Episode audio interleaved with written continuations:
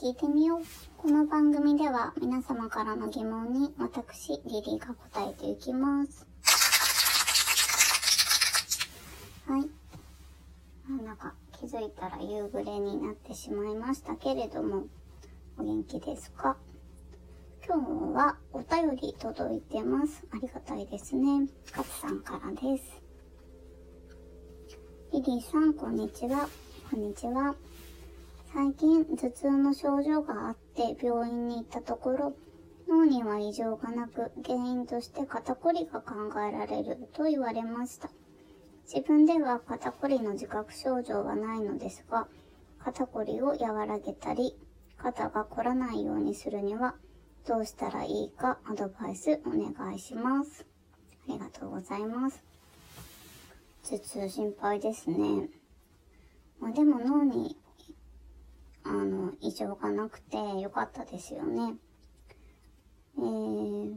まずね、先生の言うことをよく聞くことだとは思いますけど、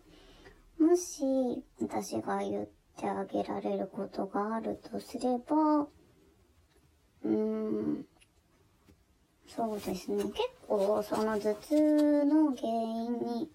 合ってるのが肩こりとか目の疲れ、首のこり、睡眠不足だって考えてる方は多いみたいで、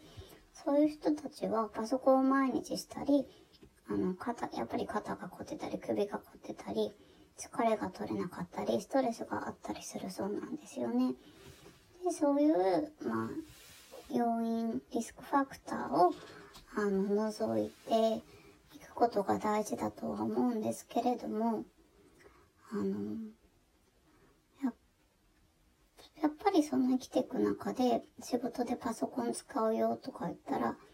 あの、パソコン使わないようにするのは難しいと思うし、まあ、ストレスを受けないようにするとか、そういうふうに考えていく、一つ一つ考えていくと難しいんですけど、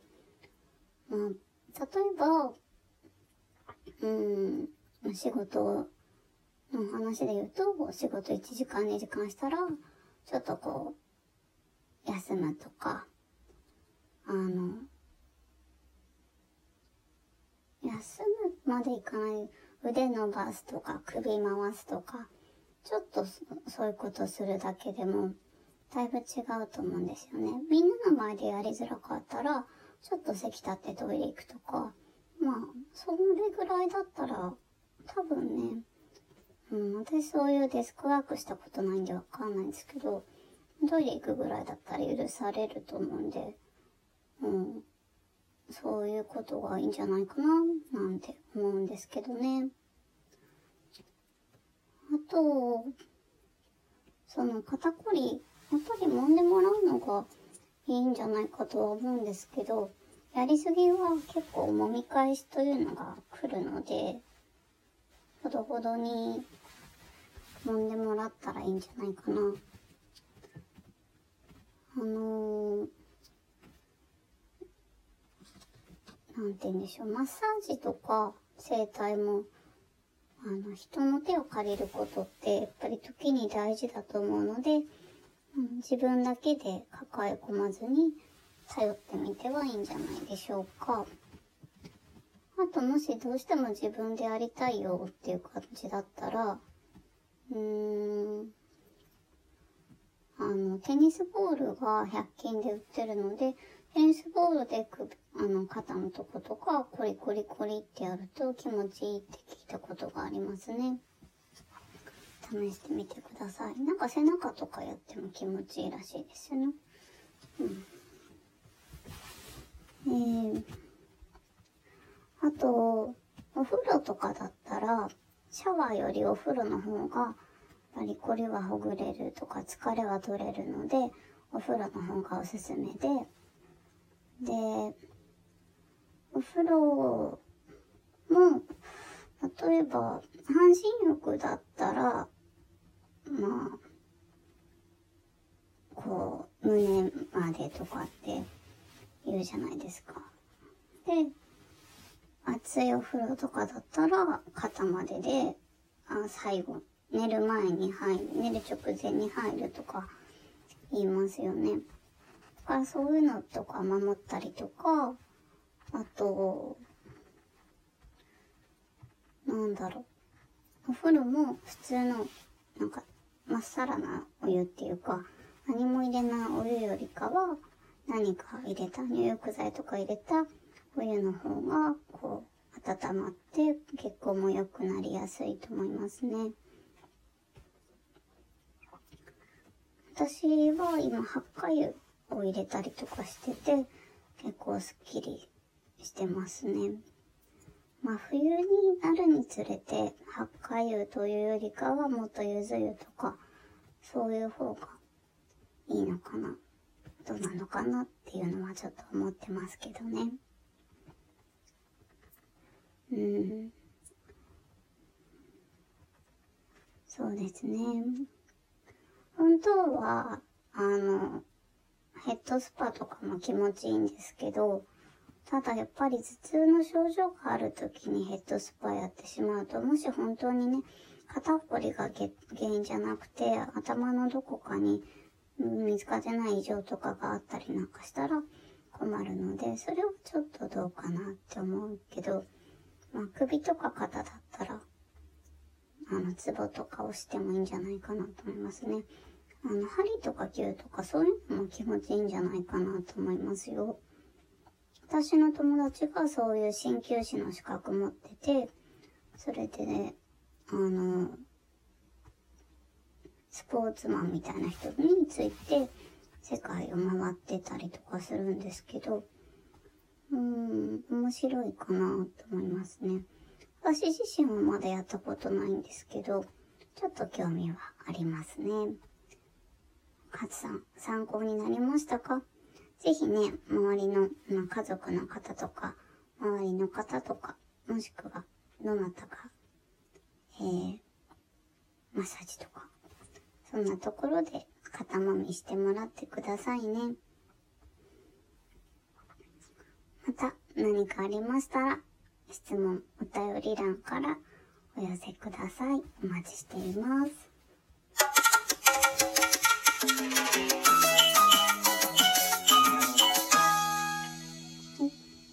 明日10月9日は塾の日です。これもまた語呂ですね。塾の日。私も塾行ってた時あったんですよ。中学生の時だったんですけど、それでやっぱり高校受験とかになった時に、えー、全然ね、私の学力だったら手も届かないんじゃないかっていうところを目指してたんですけど、で、周りのね、やっぱり親とかは、学校の先生もそうかな。あの、志望校を変えた方がいいんじゃないかって言ってたんですけど、私がどうしても受けたいって言って、まあ、結構聞かない本タイプだったんでね。それで、そのことを知った、あの、塾の先生、塾長さんなんですけど、えー、夜、電話をくれて、それで、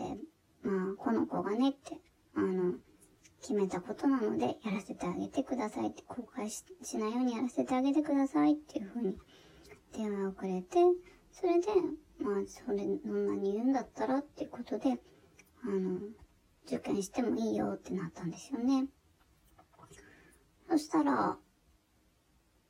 あ、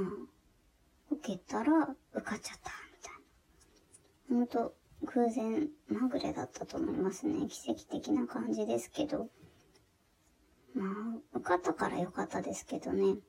受かってなかったらまた大変だったなとは思いますけど。まあでもそれはそれでた多分楽しんでたんじゃないかなとは思います。えー、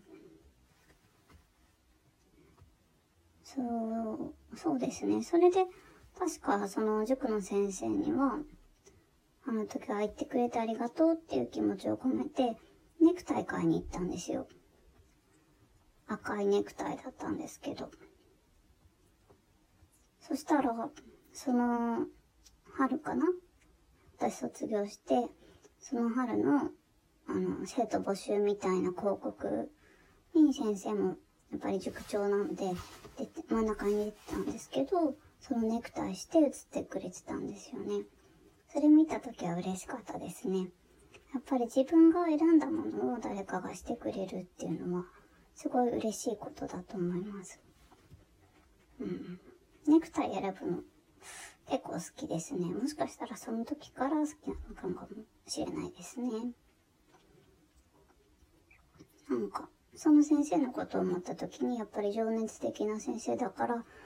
う赤しか考えられないと思ったんだと思います。色の印象ってね、ありますからね。ちなみに私は色で言うと、まあ、白とかピンクも好きなんですけど、淡いグリーンとか、そんな感じも好きですね。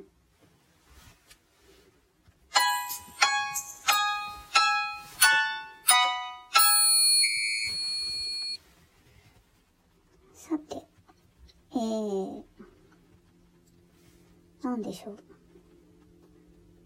あ最近ね、新しいリスナーさんも増えてきたので、もう一度言うと、こちらのラジオトークのお便り欄からもお便りが送れるのと、えー、ツイッターのダイレクトメールから、あと、質問箱の方からも質問が送れます。よろしくお願いします。